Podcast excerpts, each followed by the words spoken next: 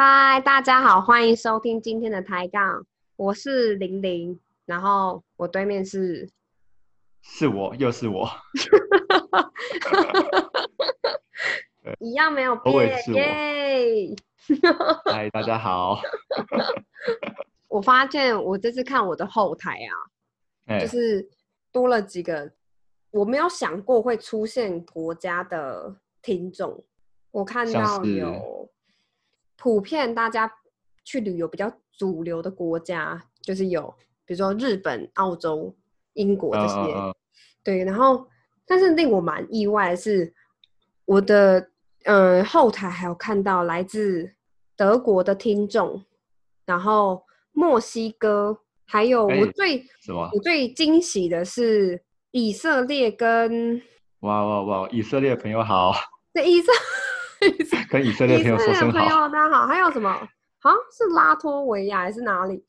超级惊喜的应该就是不小心点到吧，可能觉得封面很好看之类的。封面根本没有东西啊，封面就封面就封面就我们他觉得抬杠两个字，觉得哎、很好看，这是什么东西？超偷懒。结果点进去看又听不懂。但希望大家在这些国家现在应该都可以过得蛮安全。你说疫情吗？对啊，呃，对啊，在家应该是蛮安全的。在家听 podcast，最近 podcast 就是爆炸性的增长。对，所有人都觉得好像可以来这边蹭蹭风蹭一蹭。所有的你想得到明星，然后 YouTuber 什么，全部都一个劲的全部投进来了。对，我们也来蹭一蹭。我们没我们在爆炸性的前段班，提前蹭。对，提前趁也还好，我抓到时间点。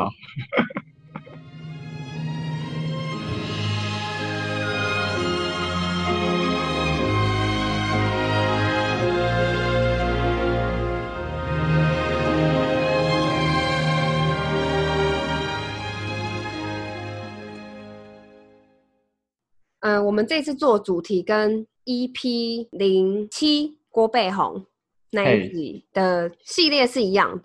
这一集我们一样要选一件，就是我我们觉得很屌，可以拍成电影事迹的台湾事件。对，刚好我的朋友在绿岛的那个人权文化园区工作，然后他们这里有在嗯规划相关的展览，所以我就特别请问他说，呃，做一集有关这件事的内容，然后我就请他我们要来消费这个话话题了。对，我们要消消费这个话题，然后我就有询问他意见，因为毕竟他有做过就是相关的主题跟研究，然后他有接真实接触到其可能其中一些当时的一些老前辈们，他就有给我一些建议跟方向，我就非常感谢他。然后大家有机会也可以去绿岛的文化人权园区，他们现在都规划的蛮好的，是不是？如果不方便去，也可以去景美的，因为景美也有一个。啊，对啊，其实讲讲讲历史背景，两个会是差不多的。嗯，所以呃，这两年呢、其实，在台北的景美园区有在一直在做不易遗址的展览。嗯，你有听过这个这个展览吗？有啊，不易遗址。对对对，然后他们有一个很酷的东西，就是他们做了一个呃正确名称我忘记了，就是他做了一个非常苦的巧克力，然后告诉你当时的人会是生活在那个背景是什么滋味。然后他主要就想说，你吃了之后，你希望你看到这些展览内容，然后配这个巧克力，就可以感觉更身临其境。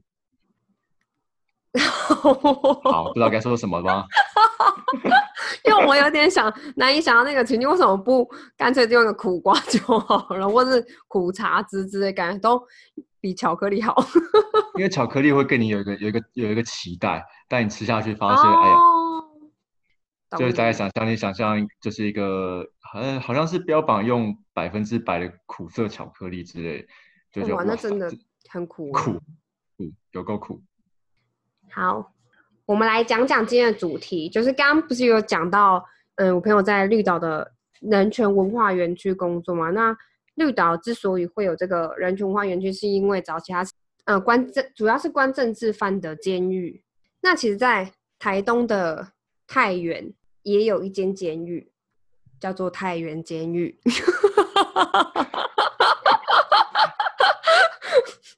对不起，我刚好讲了一句废话。不一定啊，搞不好在太原监狱不叫太原监狱啊。可是为什么国民党早期会想要把政治犯集中到太原，而不是全干脆就全部关到绿岛？是因为呃那时候有一个传说，就是中共已经发展出一支很有规模的，就是算是潜水部队吧。然后他们很怕他们会直接登绿岛抢监狱，所以因为这个传说，你说他解放这些台独人士吗？他解解放这些政治犯，然后闹的台湾鸡犬不宁，所以他们因为太害怕这件事了，所以他们就把政治犯集中于从绿岛，然后移到东台湾的山区来。嗯就他们其实他们国民党在做这些事情蛮厉害，他蛮有效率，真的是说搬就搬呃，可能跟以前比吧，以前整个中国这么大，觉得很困难，现在觉得哎呀，真方便。所以我们今天要讲的事情就跟这这座监狱有关系，然后它就叫做，它也叫做太原事件。怎么觉得自己一直在讲废话？我们来讲这个事情，就讲说，呃，为什么要特别挑这件事情来讲呢？因为这件事情是一个非常宏大的一个呃逃狱计划。对，那这个逃狱计划呢，应该我觉得是台湾历史以来以谋乱叛乱来说，是一个我觉得呃剧情听起来最振奋人心，然后觉得哇塞，如果这做成了，真的是不得了的一个一个一个事情。对，而且他们当初就是规划的，其实很详细，是真的是很有可行性的。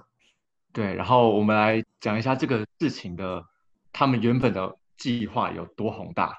就是呢，其实我们其中呃一群这个政治犯嘛，关在这个太原监狱，那他们都是一群以台台独分子，呃，不是不是以台独，他们就是一群台独分子，然后呢发 动一场监狱革命。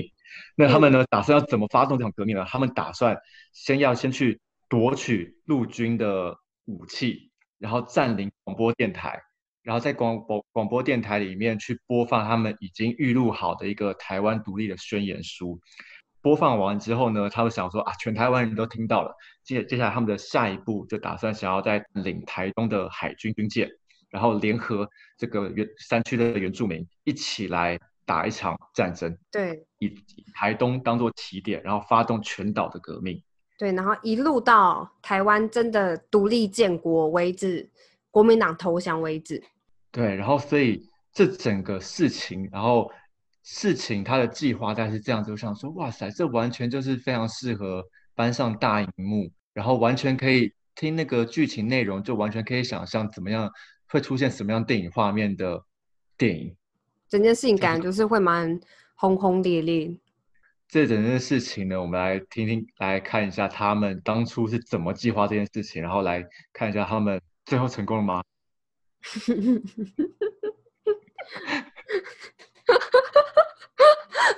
成功，成功！哎，你成功的话，你国小历史课本，你确定会跟我们现在念到一样？哎，这真的是，哎，不这这件事情真的是不能这样说，就是很多事情是历史就在那边，但我们不知道。好啊，哎，真的，真的，真的，真的，这件事情我一定要补充一下，就是现在大家觉得，真现在觉得，就是台湾是很多事情，就是很多很多事情大家都应该知道，但嗯不用多久，五年前就好，真的完全是不一样的世界。你是说还没有正义转型正义还没开始做之前吗？呃，甚至不到那时候，就是。真的真的，就算我我那时候是什么，我是大学的时候知道郑南榕这件事情，然后这件事情是我自己查知道的，发现干，原来有这种这件事情，为什么我从来不知道？然后课本也没写。嗯，那个呃，对对，我大学的时候，然后那时候我就无聊聊天，然后就问问问我姐说：“哎，你听过郑南荣吗？”听问我身边的朋友说：“哎，你知道这件事情？你知道这个人吗？”大家都说不知道。然后我就想说去问老一辈，我去问我爸说：“哎，你知道郑南荣吗？”他说：“啊，他知道。哎、你真的是你真的是很会做这种，”啊，我就很好奇你啊，很好奇我觉得这件事，情我发现你很好奇一件事，你就会一定要就是把身边的人都能问的人都问过一轮为止。我想上是不是那个就会上 PTC 问说是不是只有我不知道？我发现大家都不知道。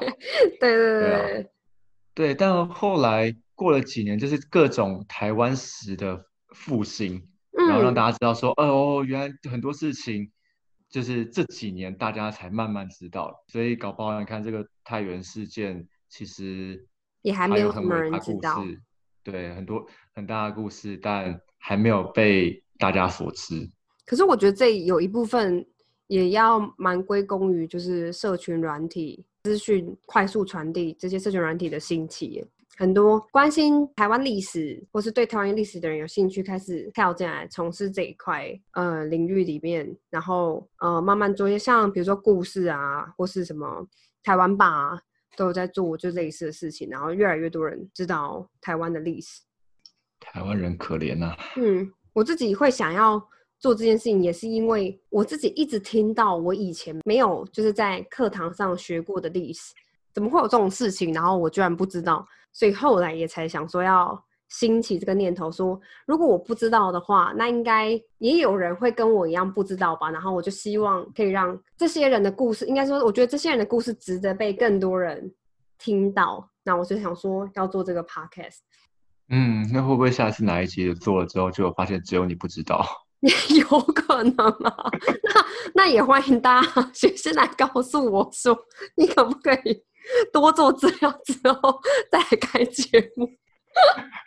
可不可以讲点我不知道的啊？整个玻璃心碎一地。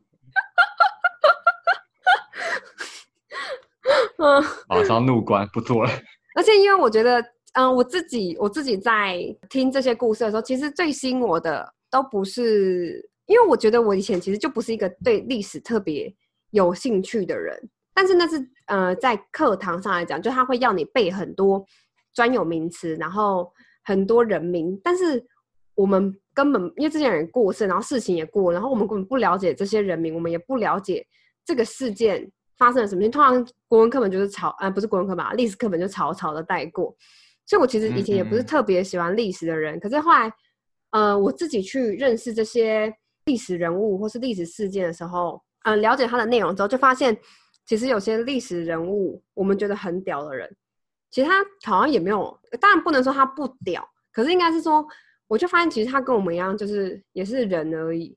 他跟我们一样会有害怕、开心、难过的事情，然后当然他做的事情可能很屌，可是当他还没有做的时候，因为他可能有些人是被迫去做这些事情的，他可能也只是不得不，因为人就被逼到那个浪头上，他一定要做，所以他可能他有些背后的动机并不像我们想象的那么伟大，或是有些人很屌，可是因为他没有那么知名，所以我们不会去认识到他，也有这种人。然后我觉得他们在参与这些事情的时候，我我个人喜欢去想象他们的心情，然后还有一些他们会做的事跟我们很像的事情。然后我觉得这非常有趣，因为他让这个名字，就是我们以前背过的名字，它变成不只是名字，它是一个曾经活生生就是有活过、有活在跟我们同一块土地上的人。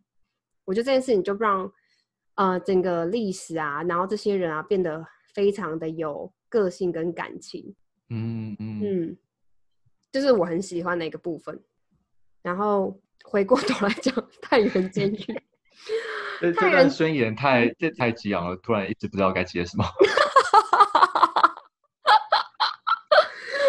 但是有的时候在在查资料的时候，也会发现哦，这个资料真的太海量，有点难去就是 关心到这个人过去的心情。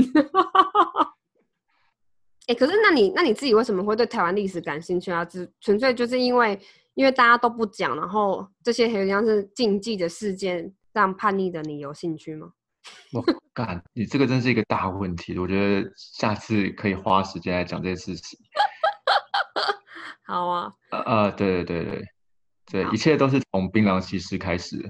哦好，我槟榔哎你有听过这个故事吗这个开头很很吸引人，我知道啊你去做那个啊，呃，对对，好，下次讲，下次讲，下次讲，乡土调查那，下下次讲。好，sheep，有好好留个关子，大家如果我想听跟槟榔西施有关的话题的话，其实我明天就要讲讲好几次这件事情。啊，好累哦！我们已经哎、你前面已经卖超多关子，至少有两到三个吧，看自己开什么地都不记得。好累哦！以后不会变日更吧？我没有办法。好，我们想说每一件事情都会有一个都会有一个 slogan，都会有一个名言。嗯那这个我们刚刚讲说这个剧情可以搬上大荧幕的这个太原事件呢，它也有一句名言。然后他这句名言呢，哎，我觉得这样一直讲下去，我们真的会被定型。会被定型成什么？台独台独电台？对对对对对。然后那个那个已经是光谱左到不能再左了。哇塞，这个这个地方一天到晚台独台独。没有，是因为这些呃主张台独的前辈做事情真的都是蛮热血的。我们下次来平衡报道一下，来做一个集统的。那我们下次就来做一个彭梦器的啊。好，我们试着站在彭梦器的角度来看看这些叛乱分子到底在干嘛。可以。对，哎，不对，我要讲吧，我要把那句名言给讲完。好，你讲太原事件的什么名言？对，他的呃，其中一位烈士呢，他在上刑台之前，他讲了一句话，他说：“台湾如果没有独立，是我们这一代少年人的见笑。”他是讲台语啊，嗯，但我台语不好，但你要不要讲讲看整句话？我试试看。台湾那那是无独立，是咱这代少年人会足见笑诶。呃，差不多这意思啊，屏东腔。我屏东腔吗？我不知道，我不知道屏东腔像长什么样子。对，只是想念你一下。他们连在当那个时候要要被要被处死的时候，真的都还是很捍卫自己，所捍卫自己所相信的呃在做的事情。嗯，没错。那太原事件到底是？怎么策划的？我们先从太原事件的背景开始介绍。嗯，那时候不是监那个政治犯很多吗？然后太原监狱其实，在他人丁最旺盛的时候，他们平均一间七平半的牢房，会住大概二十至二十三个大男生。大家现在租的套房几平？可能也差不多。七平，如果在外面租房子，一个人住好像也蛮大的。哦一个人住还可以啊，但是如果你东西女生东西多一点，就会觉得很挤。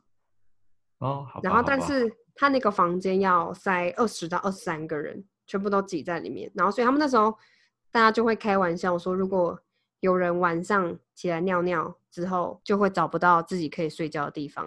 嗯嗯嗯嗯嗯。一个人大概只能睡三十公分宽的位置，等于是他们根本就是并排这样躺着，然后大家都不能乱动。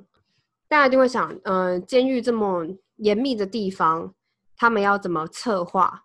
跟他们要透过什么样的方式去串联起来这件事情？因为那时候国民党会安插非常多的打小报告的人在政治犯里面，所以他们要串联这件事情其实是很危险。因为那时候政呃监狱关太多的政治犯。所以他们也不可能一直关，把他们都关在那个七平半的房间，然后都不让他们做任何事情。一来他们会生病，很麻烦；二来就是这些人放着不用也很可惜，因为他们就是很好的劳动人口，而且还不用钱。所以他们就开始扩编他们外役的人数，外役就是他们可以在呃监狱外活动的人数，这样。然后开始开了很多什么生产科啊、工程队啊、正战士。福利社这些等等等等等等等，还有什么可以耕田的啦、卖猪肉的、炒菜的，都是有这些被抓来的政治犯来当这些他们的劳动人口。通常政治犯被抓来这些领头人，都是就像我们讲，他的是教育水平其实有蛮多都蛮高的，所以他们可以担任的职务非常多。这些政治犯也蛮聪明的，他们就利用他们可以外溢的这个方式来串联起。监狱外跟监狱内的犯人的沟通，搭起这个桥梁，就是他们都很厉害，因为他们抓来的人白白走。那时候有时候可能你随便讲一句话，你就你就会被抓走。像那时候我念到书说什么，有一个人去当兵，谢东荣，反正他就是他去当兵，然后他只是骂班长说你应该要滚回中国去，然后他就被判刑七年。我觉得超爆笑。当然笑这种事情好像有点政治不正确，但我就觉得看这好衰哦，叫班长回去中国也不行，他不就从那边过来的吗？以前真的好难当哦，很难相处呢。对啊，然后反正因为回家不行，你 被抓来的人白白走，然后就从什么老板啊到什么工头啊都有，所以他们的活动范围就越来越广。然后因为他们做事很快，然后又很然后又很专业。然后又没有什么任何要求，因为对他们来讲，只要可以离开那七平半的房间，对他们来讲就是一种算是奖励了。再加上当时的环境，因为很多就像我讲的，有些人根本只是他根本就像是他骂了班长一句话，他就被抓进来了。所以其实里面的官兵跟犯人的关系不像我们想象的那么紧绷，有些犯人的以前的老友，甚至是他监狱里面的长官。所以他们的关系其实不像我们想的，就是上上对下，或是嗯，只能囚犯服从。就他们关系有点有点微妙。哎，就 long style。对，然后他们有时候为了要呃能够从这些犯人身上得到一点好，他们会做很多专业的工作嘛。所以他们有时候就会带他们出去外面放风，然后放风的时候，他们就会睁一只眼闭一只眼的。有些犯人会去找他们的老婆，甚至朋友，甚至到情妇。他们就睁一只眼闭一只眼，可是他们会带，比如说一些好处回来，或者说他们去做一些他们专业的工作的时候，对方会给他们一些报酬，然后这些带他们去放风的长官就会从中收回扣，所以那时候也是他们很大一部分赚钱的来源，就是利用这些囚犯的专业知识。所以其实囚犯有时候跟犯呃长官的跟他们的士兵的关系是蛮好的。然后因为那时候在台东的山区。他呃，这些专人是不是会帮他们去呃，比如说呃种田啊？然后像我们有一个这一次要讲的太原事件的主谋之一，他就是以前是个屠夫，所以他对猪的事情非常的擅长。附近的居民 只要有猪的事情就会问他，所以他们跟当地居民的感情也都很好，因为他们这些囚犯就没有什么要求，然后但是又问的事情就又什么都可以问，因为什么他们什么都懂，所以他们跟当地的原住民的感情其实都很好。然后就会互相诉苦啊、求助啊，包括解决病痛都会找这些人，所以他们的社会关系网其实蛮紧密的。然后这也让他们呃有从中发现到有机会可以把这些人全部都串联在一起。我那时候在看书的时候，我觉得跟我想象中的监狱的状况其实差蛮多的，觉得不够尖。就我没有想到，它它其实可以形成一个小型社会的概念。但监狱本来就是一个小型社会啊。是是啦，但是它又比我想象中的，应该是说，我觉得它比我想象中的自由蛮多的。哦哦哦，嗯哼哼，了解。当然，他们这些会被关到监狱里面的政治犯，都是对于现在社会上的状态有一定程度的不满，对于当时的国民党有非常多的对他们的所作所为啊。有很多的意见不满，所以他们才会被关到这个地方来。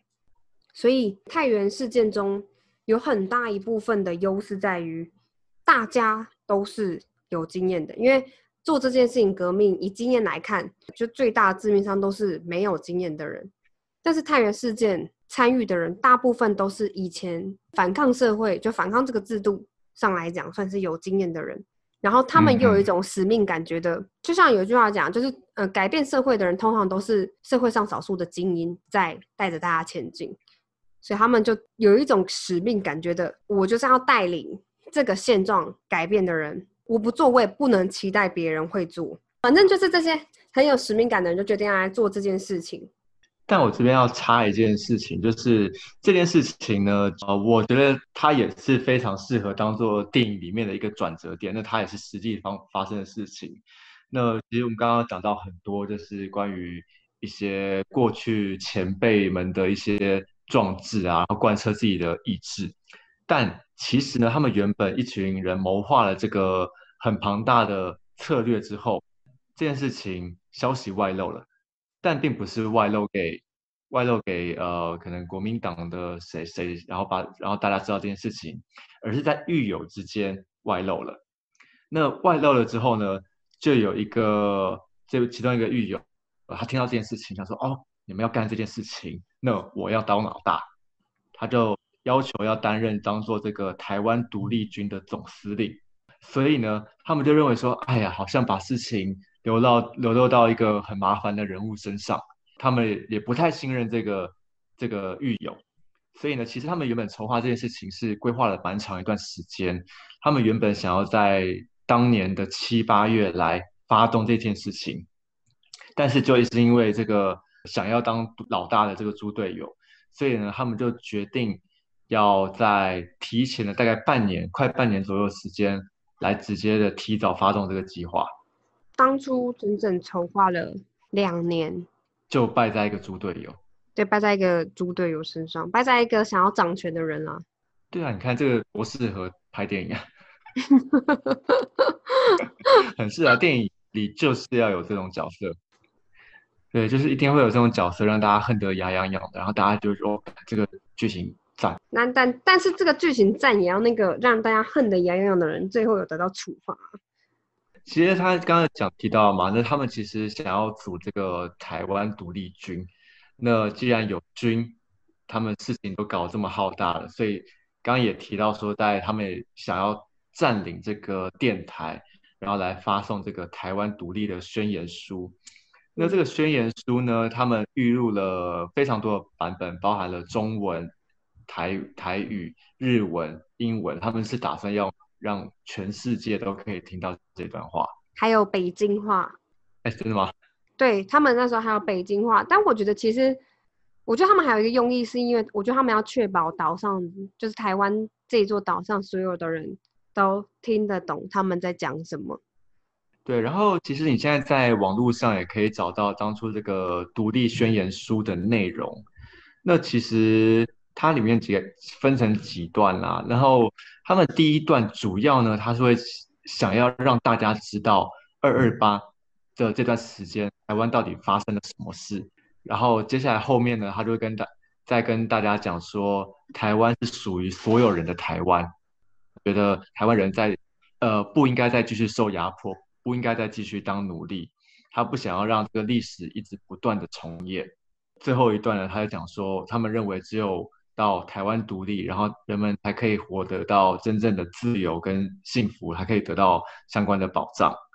他们也认为说，只有的台湾人独立了，他才可以得到真正的和平。这是整个独立宣言书的内容，大概是讲这些东西啊。其实倒也，呃，说偏激话倒也不会啊，就是觉得好像真的是看到出一群很期盼有这样事情发生，然后困在那样子背景的人的一个蛮蛮蛮真心吗？蛮合理的要求。对啊，蛮合理的要求。嗯。因为如果当时大家有经历过，你自以为的同胞就是国民党嘛，这样子在对待你自己的同胞的时候，你会觉得很不可置信，然后你也很难去接受这件事情。刚刚讲了，我们大概知道了这整个大计划的脉络，跟他想要做些什么事情，但他实际上的能不能真的执行呢？执行的状况怎么样？我们从计划的一开始开始说。可是我觉得他们那时候选择那个广播电台很有趣耶，因为我觉得我后来想想，他那时候广播电台的确是最多人使用的一个传播的媒介。我们现在的话，大部分可能就会选择网络嘛，因为网络最快，然后你传上去就没有人可以阻挡你。大家会想说，为什么不使用电视？为什么不去占领什么电视台？我后来想想，其实。因为我爸妈跟我讲讲过，他们小时候其实像他们我们村庄一个村只会有通常电视都是个位数一台或是两台而已，通常都是有什么大比赛，大家就会去聚集在村里面那个唯一一台有电视的那户人家，全村的人一起看电视。所以其实那时候那个年代，广播还是最主要的传播媒介，所以他们选择其实也蛮聪明的，因为要确保所有的人都可以听得到他们这个独立宣言。啊，这个想补充补充一个额外知识，嗯，就是啊，太原这件事，太原事件这件事情啊，大概是发生在一九七零左右。然后刚刚玲玲有提到说，他们以这个占领电台为目标。那其实大概过了大概十几年吧之后，又有一群很屌的人，在老三台的的情况下，也还没解严的情况下，他们不是占领电台，他们。盖台，盖台哦！你说直接发射什么电波，然后捣乱对对对对对对对对对电波这样。对，然后这群人也是一群蛮屌的人，然后他也是因为盖台的时候，然后被送进去关了。当时是谢长廷，呃，或是谢长廷把他把他保出来。对，然后我觉得这件事情我还要跟大家补充一下，然后因为刚刚只讲到说啊盖台嘛，没有什么，但我们对他的评价，我们觉得最有吸引人、最有爆点的评价就是这个人，你可以把他想象成台湾版的 A B 帝王啊，真的吗？嗯，真的真的，其实这整个是这件事情，这个关于 A B 或者是关于色情这件事情，才是贯穿他整个人的一个对的主轴。那他只是因为做人很冲，然后就是东冲西冲的，所以就没有事没事盖，对对，有事没事去盖人家台。哎，但有点冲的人，你看世界上有点冲的人那么多，但可以做到盖台的人应该也没有几个啊。啊，对啊，而且你看，你真的是不怕死呢哦。那我好期待哦！希望你们那时候可以来我们的 podcast 大叔。希望这里也还在。这边郑重的邀请你。明年，明年，明年，可能明年的差不多这个时候，也许可能书写完吧，我也不知道。那我们期待一下。那按照太原事件的计划，他们的详细计划，刚刚讲就是他们其实囚犯跟长官，就是管理监狱的这些长官关系都蛮好，所以他们其实。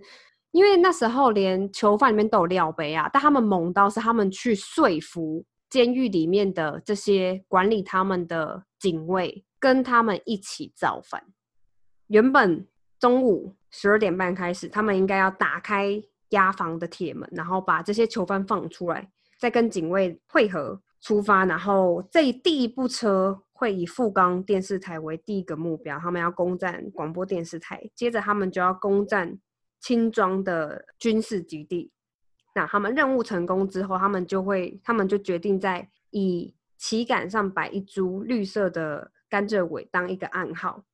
他们总共分三部车子进行，第二部车就是要在车，他们的他们的任务就是要在车上装配有迫击炮。如果到时候他们看不到以甘蔗尾作为记号的。的这个暗号的话，他们就可以直接开炮往台东县的警察局推进。他们要继续占领台东的警察局。第三个路线人就要直奔花莲，吉普车上面有六个人，然后其中有两位是熟悉花莲地形的人，到那边，然后一样以攻占花莲当地的警局、跟军事基地、跟电台为主。在另外边另一部分的人直冲高雄，然后他们要自己想办法。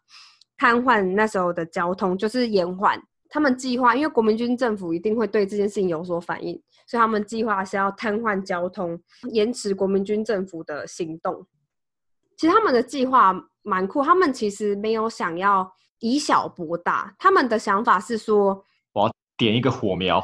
对我们是对于这现在这个统治很不满的一群人，一定台湾岛上有各种对于现状很不满的人，然后我们只是。点亮这大群火把的小火苗，然后我们要做的事情是让这些人看到这件事情是有希望的，然后可以挺身出来参加我们的行动。所以他们其实也是做一个很大的赌注，哎。对啊，我完全就可以想象，如果这电影的那个那个画面都在演什么，感觉就是一个几年前的那种。呃，韩国片好像都有点蛮蛮像这种路数的，就是一开始会告诉你很很长的这个准备情节，然后然后铺陈的非常久。那个也蛮像的嘛。哎，我觉得郭贝宏那个，哎，好像也是，因为郭贝宏那个号召出来的人愿意这样子，就是帮他做 cover。对对对，但郭贝宏那个如果要电影的终点结尾，不知道在落在哪一幕好。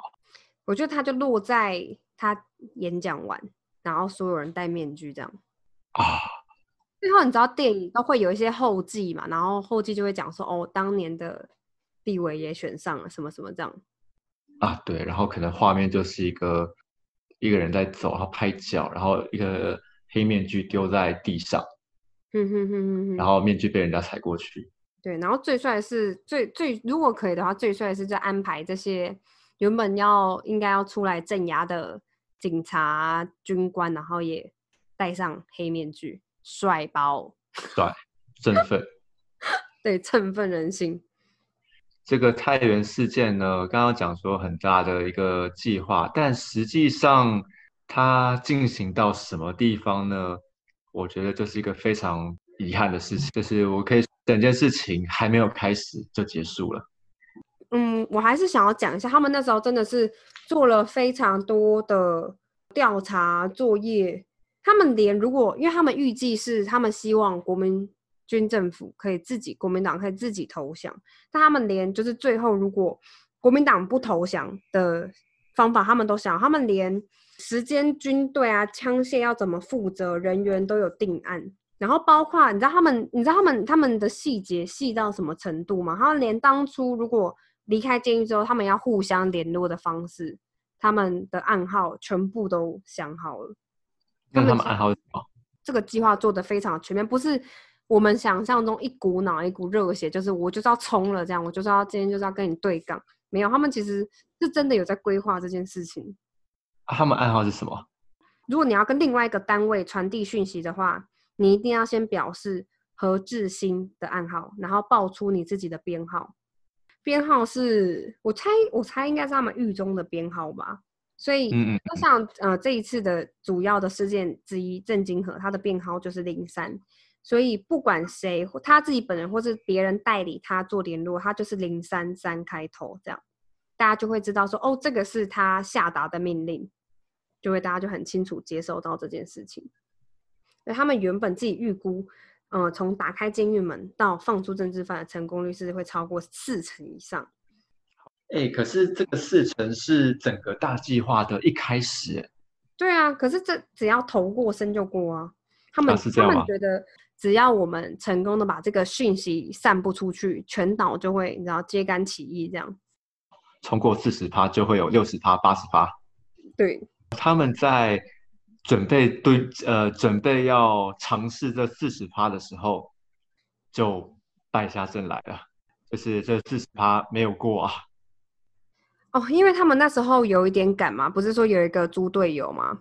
哎，对，他们就决定要临时发动这项事件，就是要开始这件事情。那你知道他们那时候为了要防堵讯息不要流传到不该流传的人身上，所以他们其实讲任何事情都只会讲一次，然后他们会规定这个人不能再讲出去。他们就讲完一次，他们就不会再联络我了，因为也没有办法联络。所以所有事情都是要等到发生的那一刻，所有人才知道事情发生了。对，就我可能，比如说像我就跟你讲说，我下次要找你录 podcast，然后，呃，可能某一天的天空会出现黄色的烟火，那就是我要找你录 podcast 的讯号。哪里啊？就要在一接收到哇黄色烟火的时候，你就要立刻跟我录 podcast。这样，嗯，但是你就是要自己去注意那个暗号是什么。这个这样成功率真的有四十趴吗？他们自己计算，这不是我算，就是有点高啊。那那时候其实他们在一开始就有一点卡关了。那时候原本预计要打开的监狱门没有如预期般顺利的打开。当时的其中一个人，其实他身边是有一支枪的。只能说真的是运气不给力。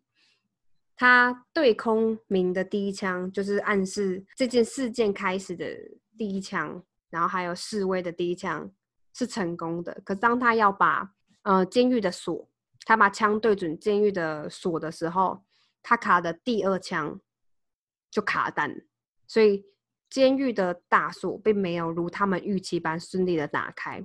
那个子弹的时候，嗯，枪管膨胀，所以它就卡在里面。有讲还有另外一个原因，是因为虽然他们虽然是犯人，可是其实抓进来的都是因为各种阿萨布鲁的理由抓进来啊，什么偷看书啊、偷讲呃讲坏话这种。要班长回家。对，骂班长。所以其实没有人是真的的坏人，他们嗯不是像我们想象中现在定义的所谓的坏人这样。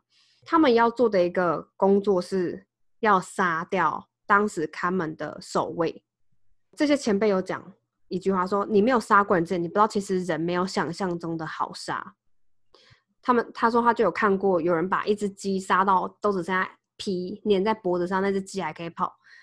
所以我们我们在电影上看都这样，哦，一张棒，然后那人就倒地了，或者一一刀捅下去，他就自己倒地。他们说其实人真的没有想象中好杀，所以当时他们要闯出那个监狱门的时候，他们并没有。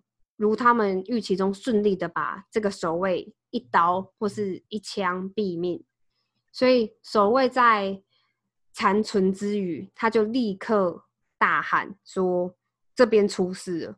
然后号召所有当时还在留守的警卫一起过来帮忙。所以当下他们就立刻发布了紧急命令，然后把整个监狱都锁了起来。剩下在监狱的人，本来要一起揭竿起义的人，完全都不知道发生什么事情，只知道一阵嘈杂之后，然后开了一枪，棒，然后就再也没有声音了。所有的人都不知道当下发生了什么事。然后，因为他们那一枪对空鸣枪完之后，不是开了一枪锁没开吗？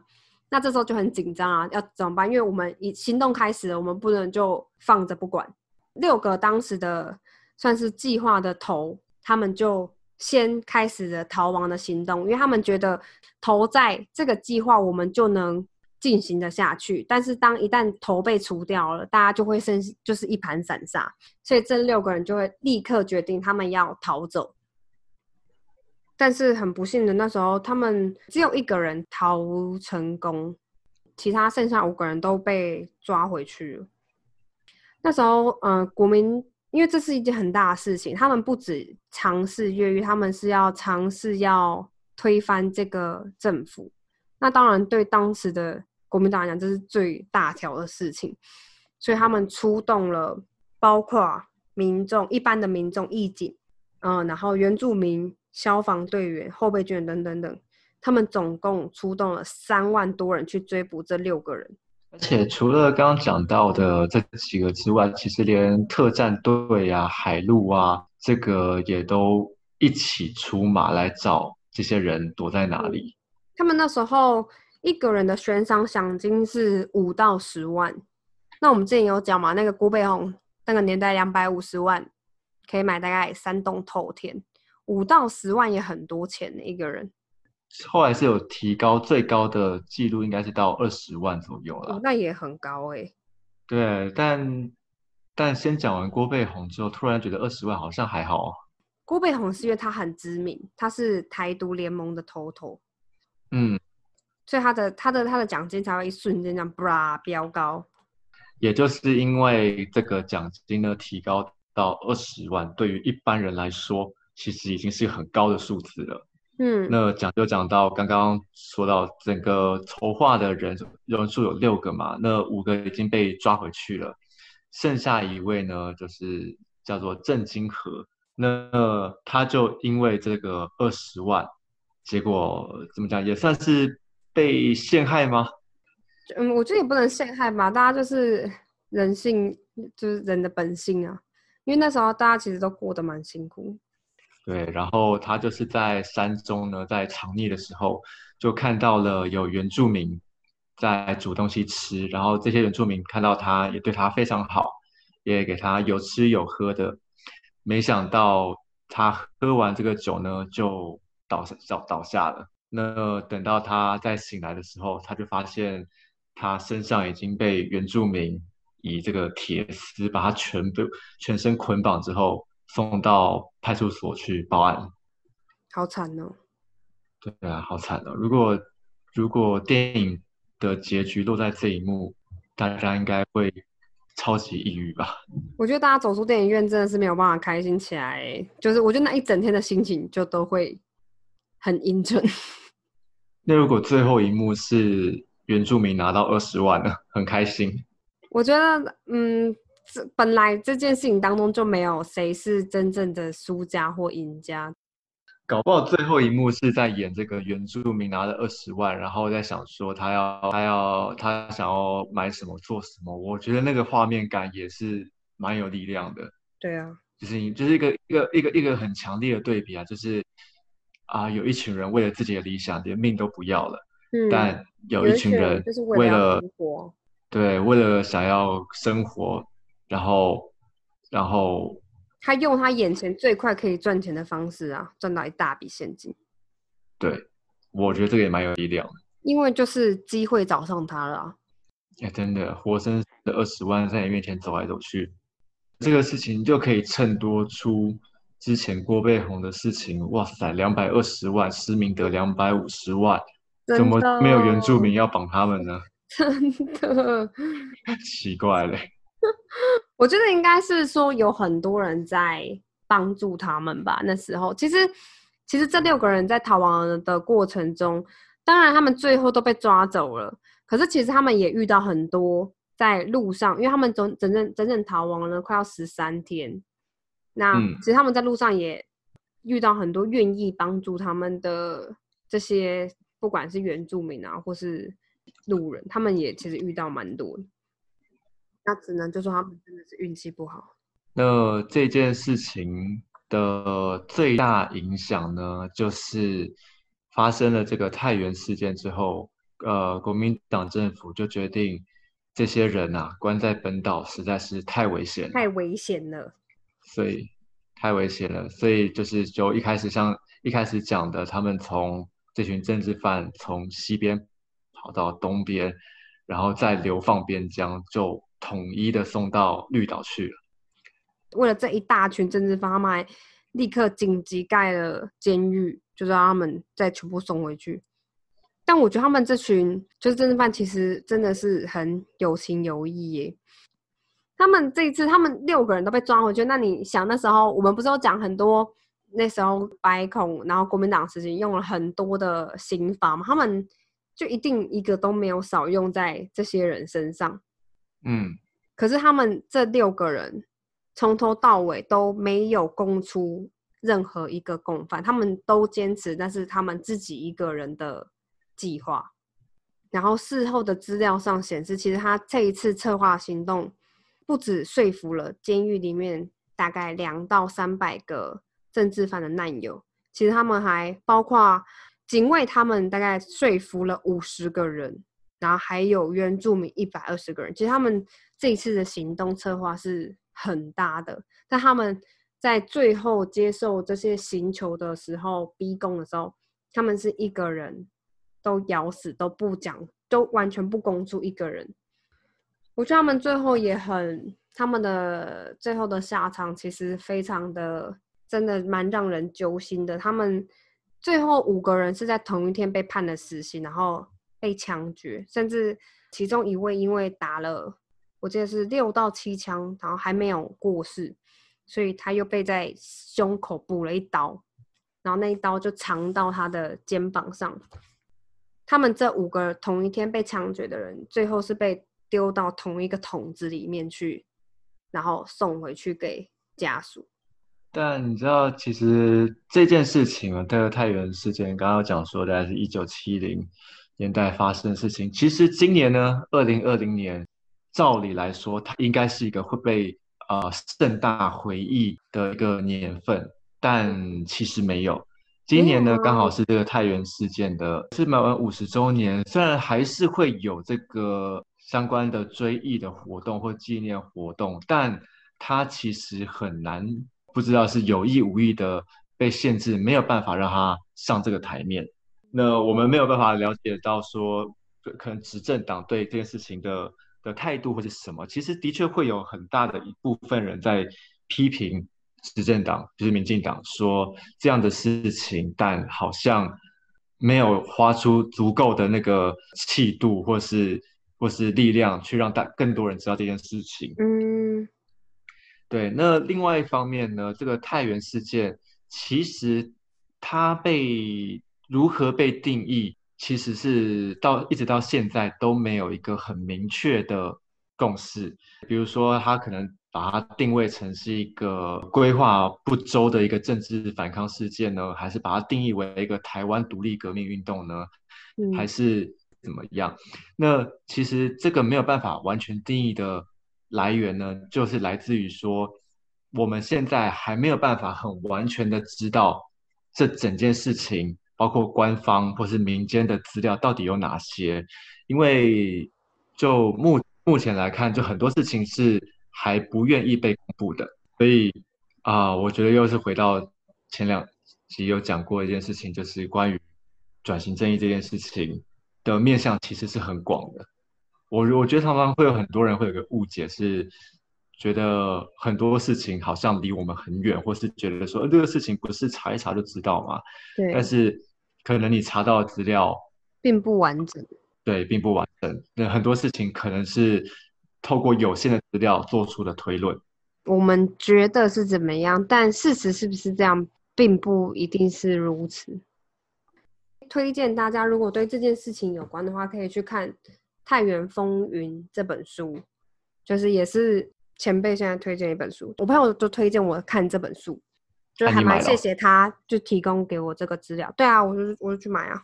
哦，就这个前辈写的序里面有一段话，我就觉得蛮有感触。他说，虽然说这件事情到现在还没有一个很完整的轮廓，因为当事人都都被处死了嘛，那剩下就是当然是从他们身边的一些狱友里面拼凑出当时大概的轮廓。所以就这件事情当然是还有在调查。不过他讲的一个序我蛮有感觉，是他说《太原风云》第一次出版的时候，他们其实互相提醒是说，原本都是讲说不要让警总有理由可以扩大搜寻。就是有理由可以去再去找这些人麻烦，可是他说到现在《太原风云》又再版了，因为现在的是新版的。他说到现在是《太原风云》这本书是有获得文化部补助的。他说他其实蛮有一部分蛮欣慰的，就是历史走到现在还是有在进步。